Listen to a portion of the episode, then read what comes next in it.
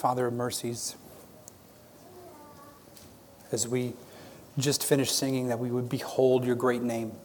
We would behold that you are the God who, seated on the throne, reigning and ruling in majesty now. As we, we realize that and we take that and remind us, your word says that apart from Christ, we can do nothing. As we seek to worship you here now, as we seek to look to your word, look to the words of Jesus himself in the Sermon on the Mount, my prayer for all of us is that his words would convict us by the power of the Holy Spirit. Convict those who have never put their trust in Christ to see their great need for a Savior. And that for us who, who walk with Christ now, that you would stir our hearts towards living a radically different life because of what Christ has done. His teachings are amazing, beyond words. Pray that we would worship you now as we look at them together. Christ's name we pray. Amen. Well, if you have your Bible, if you'd like to join me in the book of Matthew, we're going to finish chapter 5 today as we continue in our series on the Sermon on the Mount. And if you've been with me as we've, we've gone this past year or so, walking through the first chapter of this teaching of Christ, We've seen many iconic teachings, and some of his most famous sayings have already been said, and we're only one chapter in. And today will be no different because today we're going to look at verses 38 through 48.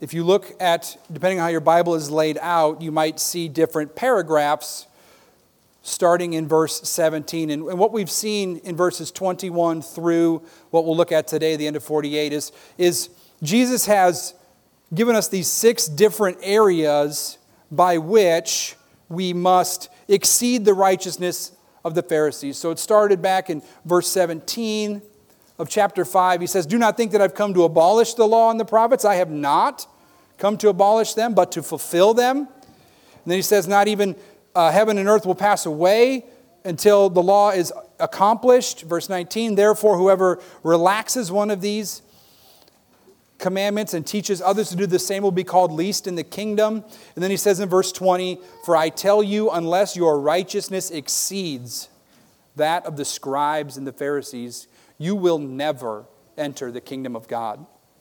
And so he says this, and then he launches into this, these sentences or these paragraphs on anger, on lust, divorce, oaths, and then today we're going to see retaliation and loving your enemies. So each of these shows how Jesus fulfills and better interprets the Old Testament law for us and shows us how we how he set the standard for us in life in godliness. And the stand the standard that he's been giving us in the Sermon on the Mount it, it really does two things for us. First, it shows us that we are woefully inadequate to live to Christ's standard. If it was up to us to live rightly, we would all be condemned to hell. We just we cannot do it. The Sermon on the Mount is showing us that week after week. And remember that the Sermon on the Mount is not an explanation of how to get into the kingdom, but it's a call to show us Christians that we need Christ to pay for our sins to bring us into this kingdom.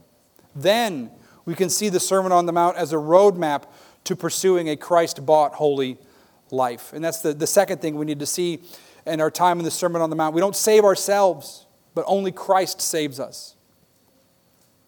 His standard is perfection. We'll see that today. And we won't earn heaven by trying to live as Christ suggests. But once He saves us, once He brings us into this kingdom He's speaking so highly of, we can then see this message as, as the pursuit of holiness by the grace that Christ supplies. So, with all that said, let's look together at verses 38 through 48 of chapter 5. Let me read them for you now. You have heard that it was said, an eye for an eye and a tooth for a tooth. But I say to you, do not resist the one who is evil.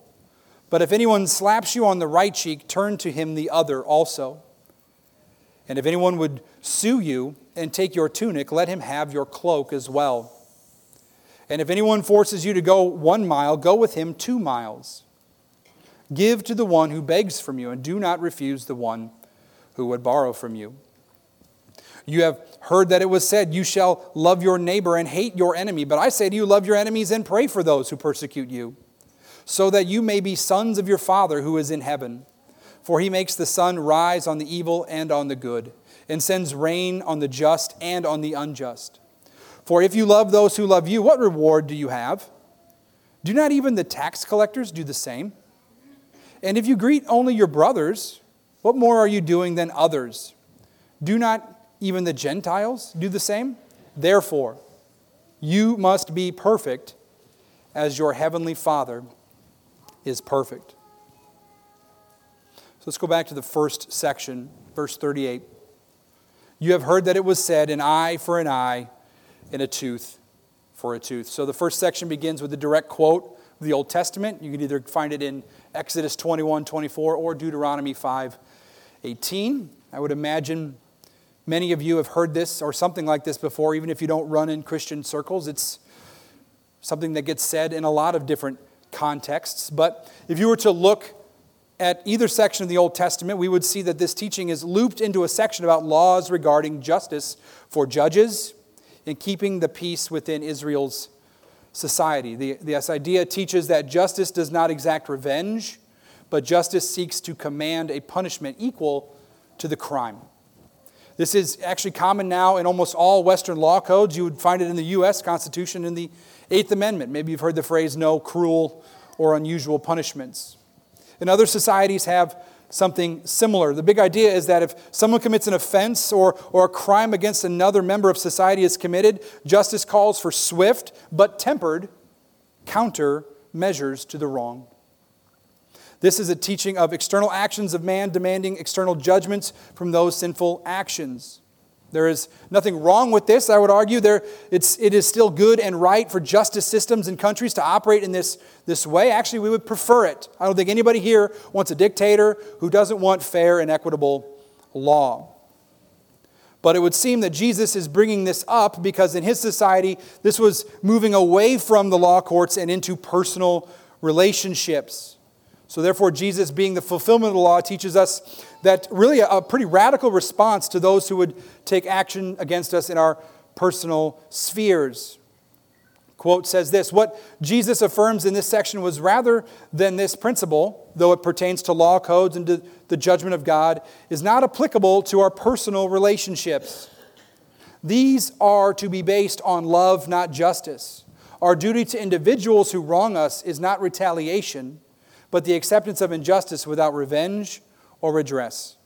It says, Do not resist the one who is evil, which is the beginning of verse 39. Jesus' response to this law is, Do not resist the one who is evil.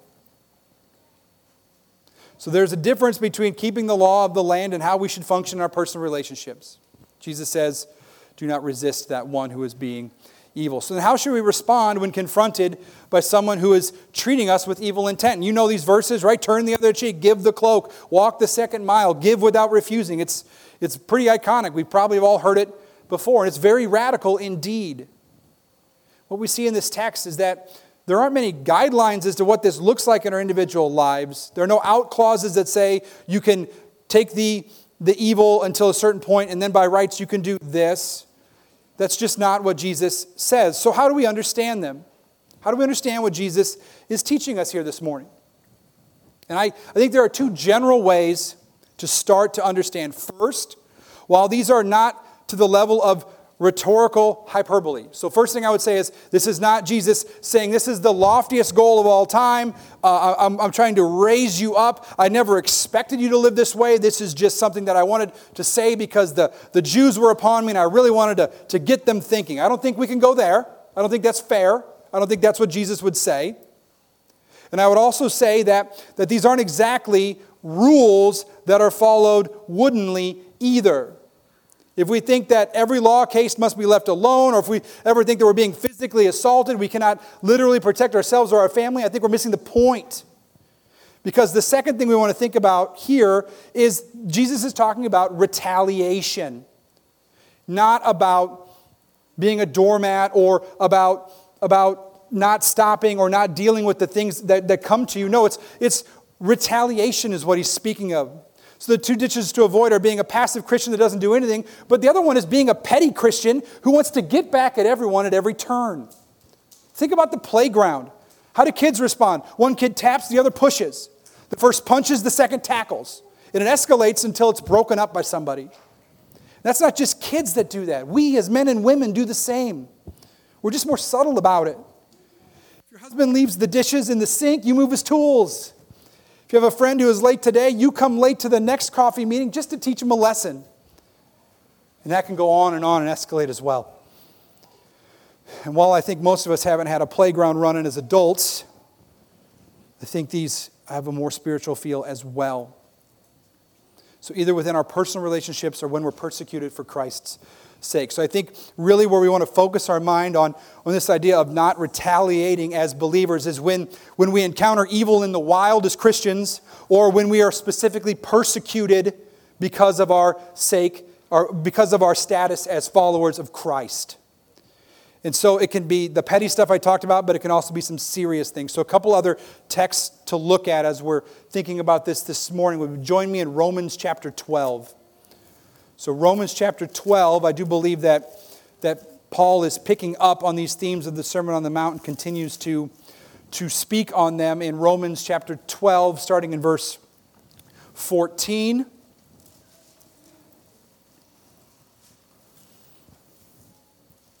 And what's really fascinating, and it's kind of hard to untangle, is that Paul kind of mashes them together both do not retaliate and love your enemies, which is coming next. So just kind of suspend that and realize that we're going to talk about that as well. But verse 14 starts with Bless those who persecute you, which Jesus would say, Pray for those who persecute you, which is coming in a moment. Bless them and do not curse them. If you jump down to verse 17, repay no one evil for evil but give thought to do what is honorable in the sight of all. 18 through 21. If possible, so far as it depends on you, live peaceably with all. Beloved, never avenge yourselves, but leave it to the wrath of God. For it is written, Vengeance is mine, I will repay, says the Lord.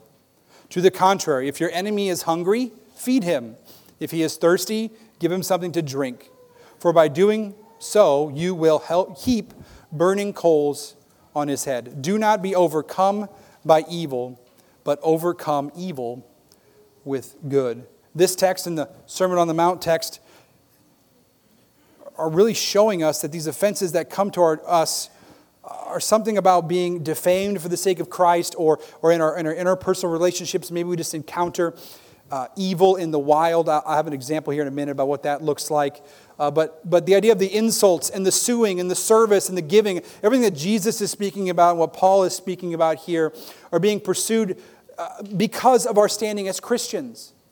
Because we either are followers of Christ and when we experience sin and evil in the wild, our response matters because we're followers of Christ. And, and, if, and if, God forbid, we're also receiving persecution for our faith, like some of the believers that were written to in the scriptures, turn with me to Hebrews chapter 10 to see how some of the, uh, the hearers of the book of Hebrews, the first readers of the book of Hebrews, were responding. So if you're in Hebrews chapter 10, join me in verse 32. And the setting here is the author of Hebrews is, is writing to this, this church, and apparently they've been dealing with some pretty radical, wild things in where they live. So if you're in Hebrews chapter 10, verse 32, but recall the former days when after you were enlightened, you endured a hard struggle with suffering, sometimes being publicly exposed to reproach and affliction, and sometimes being partners with those so treated.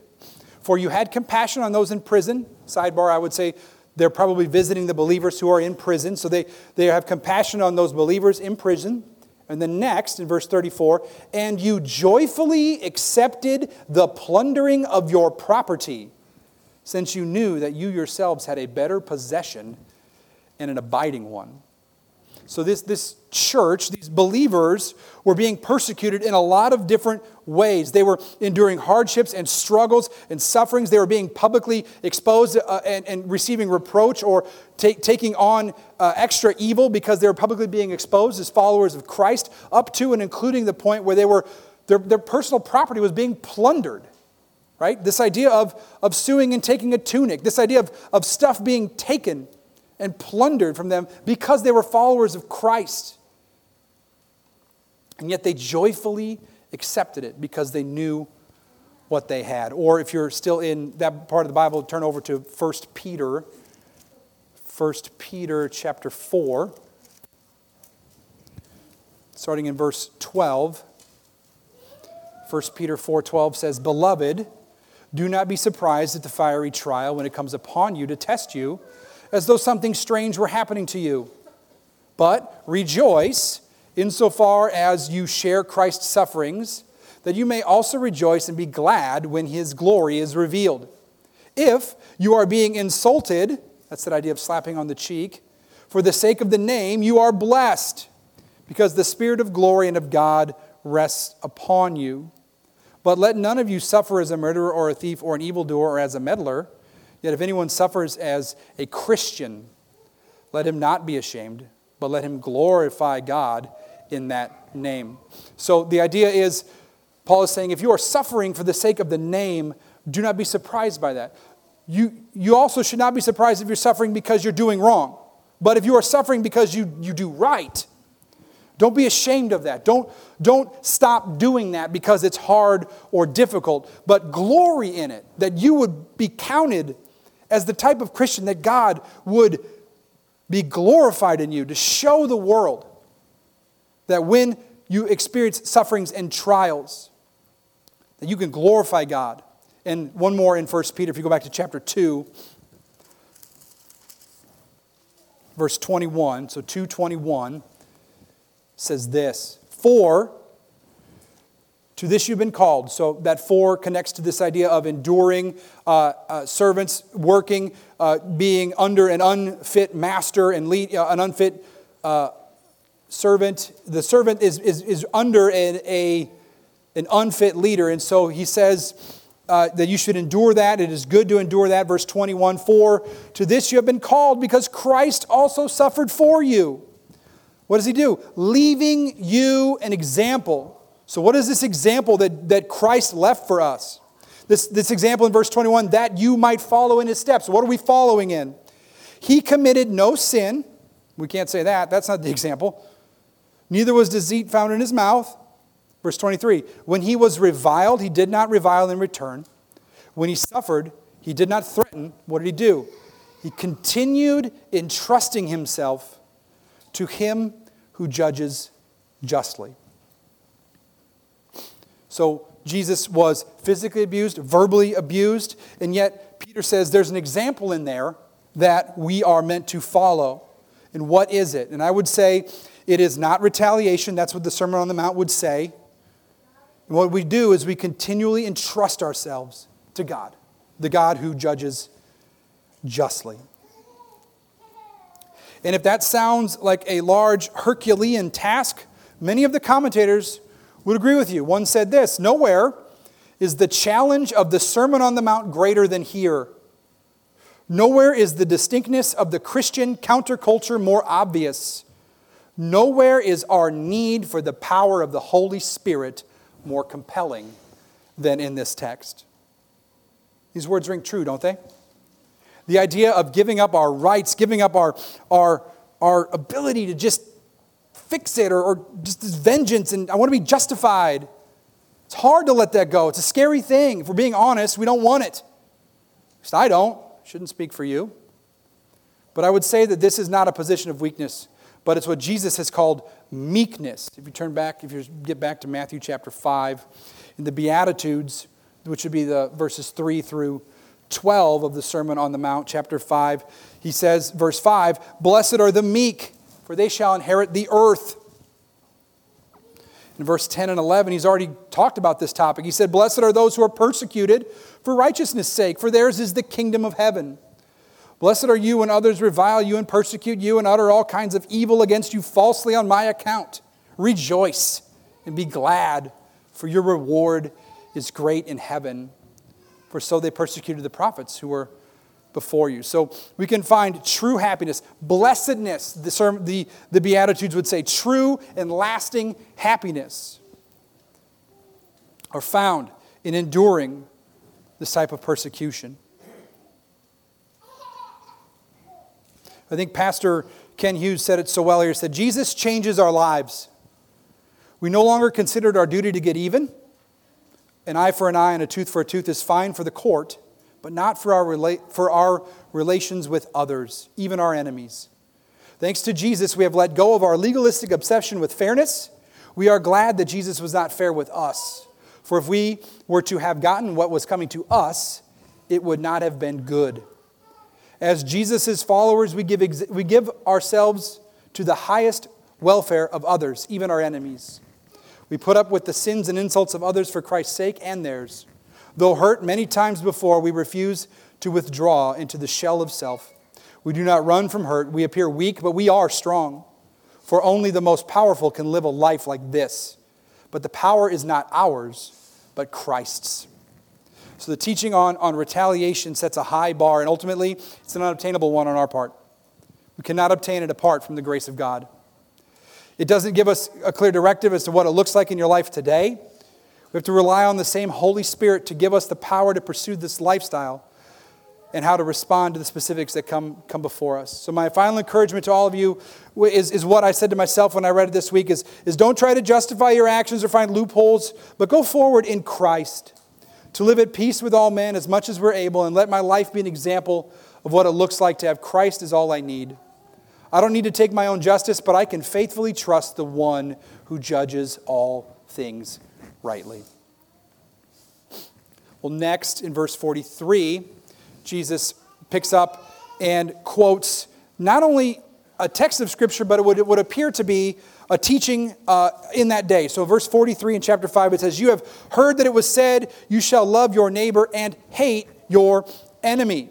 Now, that phrase, and hate your enemy, is not going to be found anywhere in your Old Testament Bibles. So the question becomes where, where does this come from? What, what is this idea that, that Jesus would say, You've heard this said? So the people that would have been listening to him originally would have known this phrase and understood this teaching. Part of it, the, the love your neighbor, comes clearly from the, Bible, from the Old Testament. They would have known, but there's this additional piece. So, one potential idea has come to light in regards to interpretation of this verse. So if you listen to verse Leviticus 19:18 says, "You shall not take vengeance or bear a grudge against the sons of your own people, but you shall love your neighbor as yourself. I am the Lord." So this idea of Leviticus 19:18 being loving your own people and loving your own neighbor has had really shrunk what a neighbor was in Jewish culture. So think about uh, the, the story of the Good Samaritan, which would come later in Jesus' teaching. But let me give you a quote from somebody smarter than I that has done some reading on this Jewish teaching. So, why, why did the Israelites make such an addition? Primarily because they were convinced that from a text like Leviticus 19:18, it confines the definition of neighbor to fellow Israelites only. And thus they would not tolerate any extension of the term to anyone else. Moreover, they felt that God's direction of their historic relations with other peoples, such as his command to exterminate the Canaanites and the imprecatory Psalms, supported or maybe even called for this hatred of other nations. What they failed to take into account was the fact that those and similar commands, including the imprecatory Psalms, were judicial, never individual. So here's the big idea. The big idea is that some of the Jews seem to overreach in their understanding of who a neighbor was and to the point where it was very narrow. Take away all of the, the, the text about loving the sojourner or the widow or the orphan in your I mean, that stuff was just thrown out the window. But they saw this neighbor as a very small and confined cross section of the people that they, that they knew. They were God's chosen people. It didn't leave room for loving an enemy. So they, so they set aside all of that. So what he's doing is he's rebuking and giving an answer that is at, you know, 180 degrees away from what the crowd would have thought. Verse 44 says, uh, But I say to you, love your enemies and pray for those who persecute you, which is the complete opposite of hate your enemy. And here we see more clearly how I think these two paragraphs also come together. The idea of, of persecution and those uh, with whom you have not peace, they, they don't require just not to retaliate, right? So that's step one is don't take your own vengeance. So that person that is, is treating you with evil intent, so don't take retaliation. Okay, I can get on board with that, Jesus. That makes sense. Okay, I won't, I won't do that. But then he goes on to say, oh, and by the way, love them and pray for them. I mean, that, that's a pretty, pretty interesting change there. And, and imagining what that would have been like for, for those first hearers is almost beyond words. And I really, I really mean that. I mean, time and again, when I sit down to write these sermons, I find myself not being able to grasp the, the words to try and convey to you how deep and serious these, these words really are. They're so commonplace. We've heard them. They're so iconic. They get said so many places, and yet the truths behind them are so revolutionary we forget it. We miss it. So just to sit and ponder about what Jesus is telling us is not only don't retaliate when wrong has been done against you, but love them and pray for them. Those who persecute you are so radically different than what, than what we really want on the inside. A couple of, of quotes. Uh, God did not teach his people a double standard of morality, one for your neighbor and one for your enemy. There's only one morality in Christ's economy. And Chrysostom, a, a preacher from like the fourth century, saw the responsibility to pray for our enemies as the very highest summit of self control, which is just something great to think about. Because this is truly otherworldly teaching and otherworldly standards. We are not naturally hardwired to do this, which is what Jesus himself says in the next few verses. But now that we, we've sat with this idea of loving our neighbor, what does he say next in verse 45? So that you may be sons of your Father who is in heaven. So, first, he's saying there's a big there's a big payoff for being one who does this. It, it puts you as a status that all believers want to be sons of God, sons of the Father. And also, this, this phrase makes some sort of connection, I think, between verse 9 of chapter 5 about being peacemakers. If you look at verse 9, it says, Blessed are the peacemakers, for they shall be called sons of God. So there's this there's some connection between being a peacemaker and praying for those who persecute you. And I think one potential connection is that prayer is the most effective way to change the heart and mind of anyone. So to make peace, which God says those who, those who make peace are blessed, we don't want to rely on good mediation skills or people skills only. Oftentimes, when we talk about making peace and, and mitigating conflict, we go to all the techniques, all the styles of, of, of, doing, of doing that well, including people skills and mediation skills and all these types of things. If, but if we don't make room for God, it won't be the lasting peace God calls us to make. So we do it through love and prayer. These are just amazing, powerful things. And too often, at least for me, they're the last things I think about when it comes to, to, to going through that type of situation, even as a believer. The last thing I think about when I think I have an enemy or I'm being persecuted is I should pray for that person. It's just not where I'm at most of the time. And so we need Jesus' words to remind us that. Next, we see that Jesus makes a connection in, in the second half of verse 45 where he says, For he makes his sun rise on the evil and on the good, and sends rain on the just and the unjust. So he's connecting to us this picture of nature where you, what he's saying to the Jews is have you ever noticed that, uh, that it rains in places outside of Israel? You know, or maybe for us today would say, Dear Christian, have you ever noticed that, that the farmer who, who goes to church on Sunday and the farmer who doesn't believe in God both get rain at harvest time? Have you ever noticed that, that both places get, or both types of people get rain and sunshine and, and harvest? So, the point Jesus, I think, here is making is that there's a love that God has for the unbeliever in creation that allows for goodness to come to them, even if they are not obedient to God. So, I was trying to think of an example of this. One that I thought of, it's, it's innocuous, it's, it's kind of lame, but it's at least personal so you can hear it. Um, so, my job full time, I'm, I'm, I'm, a manager of a sales team. And, uh, and this last two weeks, I've had a guy who's not on my team continually call me and ask me questions about processes and what to do here and what to do there. And, and, and, and I'm answering those questions. Now, the analogy would be this man is not anywhere in my organizational chart. I have no obligation to help him. He does not report to me. He's not receiving any coaching. He's not getting anything from me, right? I'm not giving him anything as far as the job goes. But, but he's asking me for help. I know the answers. Seems like a good dude. Sidebar, found out on Friday he's a believer. Super cool. Not part of the story, but I just thought I wanted you to know that. Um, but we see that this, so what is my obligation to him as not his boss? My obligation is not to help him succeed, but because I consider myself the kind of guy that puts his company first, I will help this guy as time allows. In, in, in, a, in a similar way, I mean, a much greater way, God has certain promises and commitments He has made to His children, saving faith and, and, and all of the blessings that come from that. But there's this other side of it, some theologians call it common grace, is that God is so good that even His goodness cascades down on unbelievers in great ways, like rain and harvest and all these many gifts that they do receive from the hand of God, even though they don't have what we have which is saving faith and saving grace.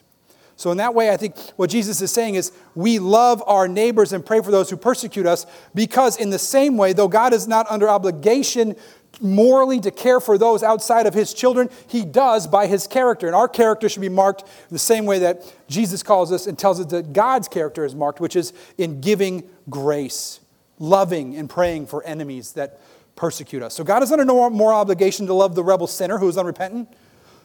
Only we as Christians can call him God and Father. But we can, we can see that goodness done on behalf of God in our personal relationships. So, what does this mean for us? I think we can say that loving our enemy is not going to be a warm and fuzzy love. I cannot say that clearly enough. This love is not going to be easy. I might even argue that experientially, we might not feel like love at all to us.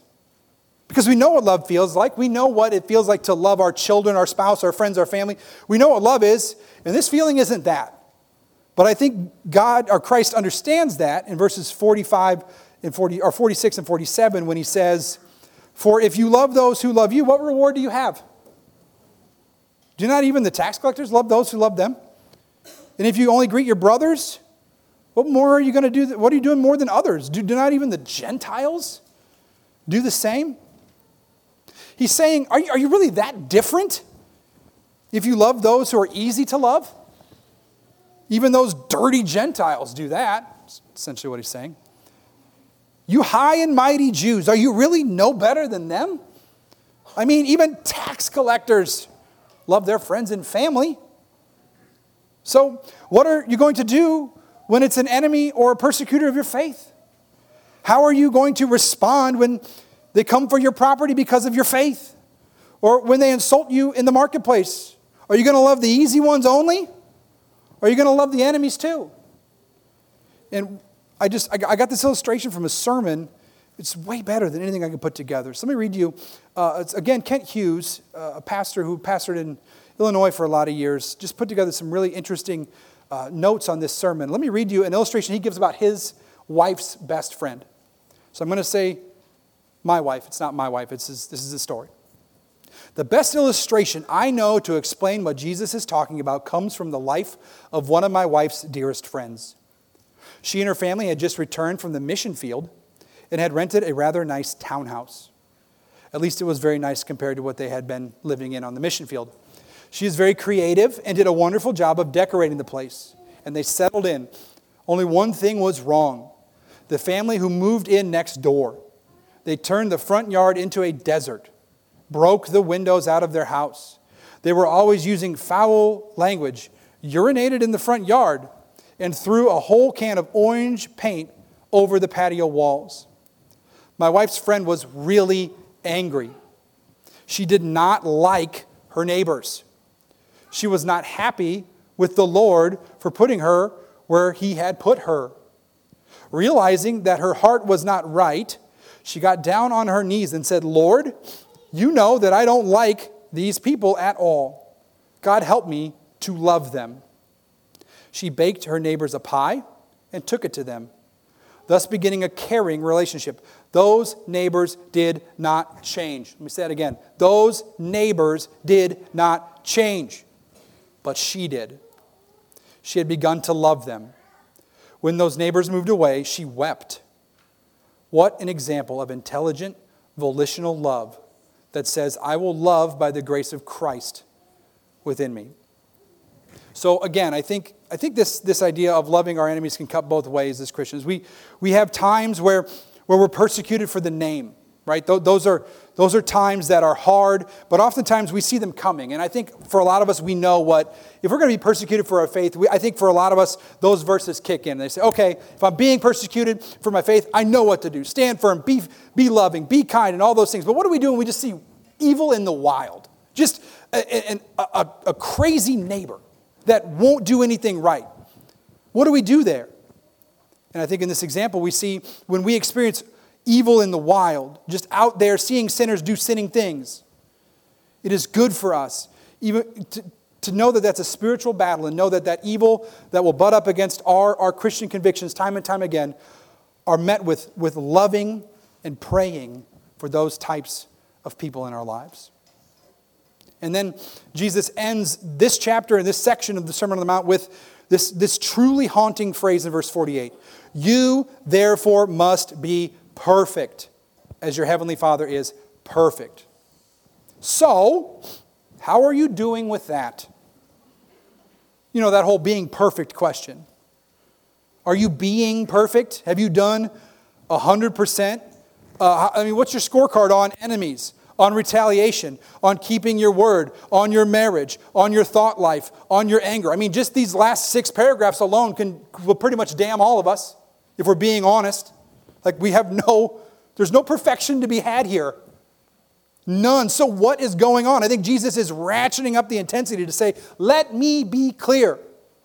You cannot be holy.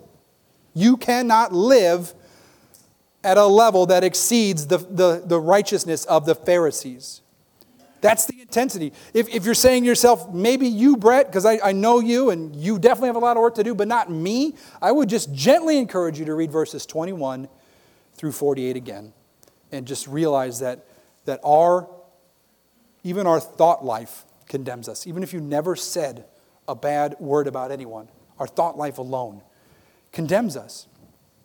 So this is truly bad news. We are not perfect, and the standard that God requires of us is perfection, and perfection alone. We must be perfect as God is perfect. That lack of perfection, that not living up to the standard of God that, and what He has called, is we have a word for that. It's called sin. Anything that we do contrary to the teaching of the Sermon on the Mount or anywhere else in Scripture, we are breaking God's law in thought, word, and deed. It's what we've seen all through chapter 5. It's why, it's why unbelievers are so perplexed about the teaching of Jesus. They don't get it. They look at it and they say, that's a pretty high standard. He was a great moral teacher. They're missing the point. The point is, this needs to break us into realizing that we are sinners. Some other verses for your consideration Isaiah 59 2. Your sins have created a separation between you and your God. Romans 3:23 all have sinned and fall short of God's glory. We are separate. We are pulled apart from God by this sin. This lack of perfection separates us. But the good news of the gospel of Jesus Christ, the very person speaking these words to us this morning, is that he lived a perfect life. And he gave a perfect sacrifice and He provides the perfection we so desperately need to be brought into relationship with God. 2 Corinthians 5:21 says, "He made him who knew no sin to become sin for us, so that we might become the righteousness of Christ." So, if the Spirit is showing you your need, showing you that, that, that perfection is the standard and you don't have it, turn to Christ. Turn to Jesus as the Savior of the world. Believe in the Lord Jesus Christ, and you will be saved, and He will clothe you with His perfection. You will receive His righteousness, and He will take your sin, and you will have eternal life even today. And, and finally, maybe some additional, just closing thoughts about how to apply this text to us. If you are trusting in Christ, what do you do with this text? As I've said before, it's radically countercultural. There, there are no guardrails here. There's no teaching here that tells us what to do in your specific situation. That's what's, beautiful, that's what's so beautiful about Jesus' teaching. Because we have Christ, we don't need to take our own revenge. We don't need to get even with anyone, regardless of the circumstance. We can trust God in everything, that He will make all things right, that He will work all things for our good. That's all. He will make all things right in all things for our good. And we have the power of the Holy Spirit to help us not only endure these things, but to love and pray for those unlovable people God can do that for us. He can make love happen in our hearts for those whom you would have once called an enemy. Whether it's because of your faith and you're being persecuted or you've just run up against sinful evil in the world, you now have the power of the Holy Spirit dwelling within you to walk with the Lord and to love and pray for your enemies. So call on Christ today for the grace to love and to pray for your enemies. Let your love for Christ shine through. 2 Peter 1 3 says that we have everything right now that we need for life and holiness. Including in that is the grace to love, pray, and endure everything for the sake of the name of Jesus Christ. Let's pray.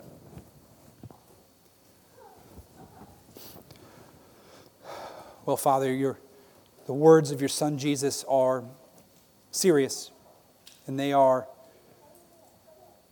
they can be haunting for us as we as we look in ourselves and we realize that we don't have the strength, the, the ability, we don't have anything that would, that would cause us to, to live, live this standard that you've called us to, this perfect standard. And yet, you've told us that Christ has purchased us. Titus 3 says that, or Titus 2 says that you have purchased for yourself a people for your own possession, zealous for good deeds. So you put that in us. You've, you've given us the desires to, to live holy and great and perfect lives for you. So give us the grace. If you've given us the desire by the Spirit, you can give us the strength by the Spirit. So we ask two things. One, that you would save the lost. Show them here this morning that their, their efforts, their futile efforts to, to live to your standard, will not work. And that Christ would, would be the only remedy that they could have for an eternal life apart from you. Because Christ can bring them back by his work. And we ask that you would do that. And the second thing we would ask for believers is that you would give us a joy in obeying these words, and a, and a joy in loving and praying for our enemies, and, and a joy in enduring and, and, and dealing with, with the, the, the sinful acts of life, even in our personal relationships. That you would cause us to endure, cause us to love, cause us to pray. May we be people who are marked by Christ's love and Christ's work. It's in His name we pray. Amen.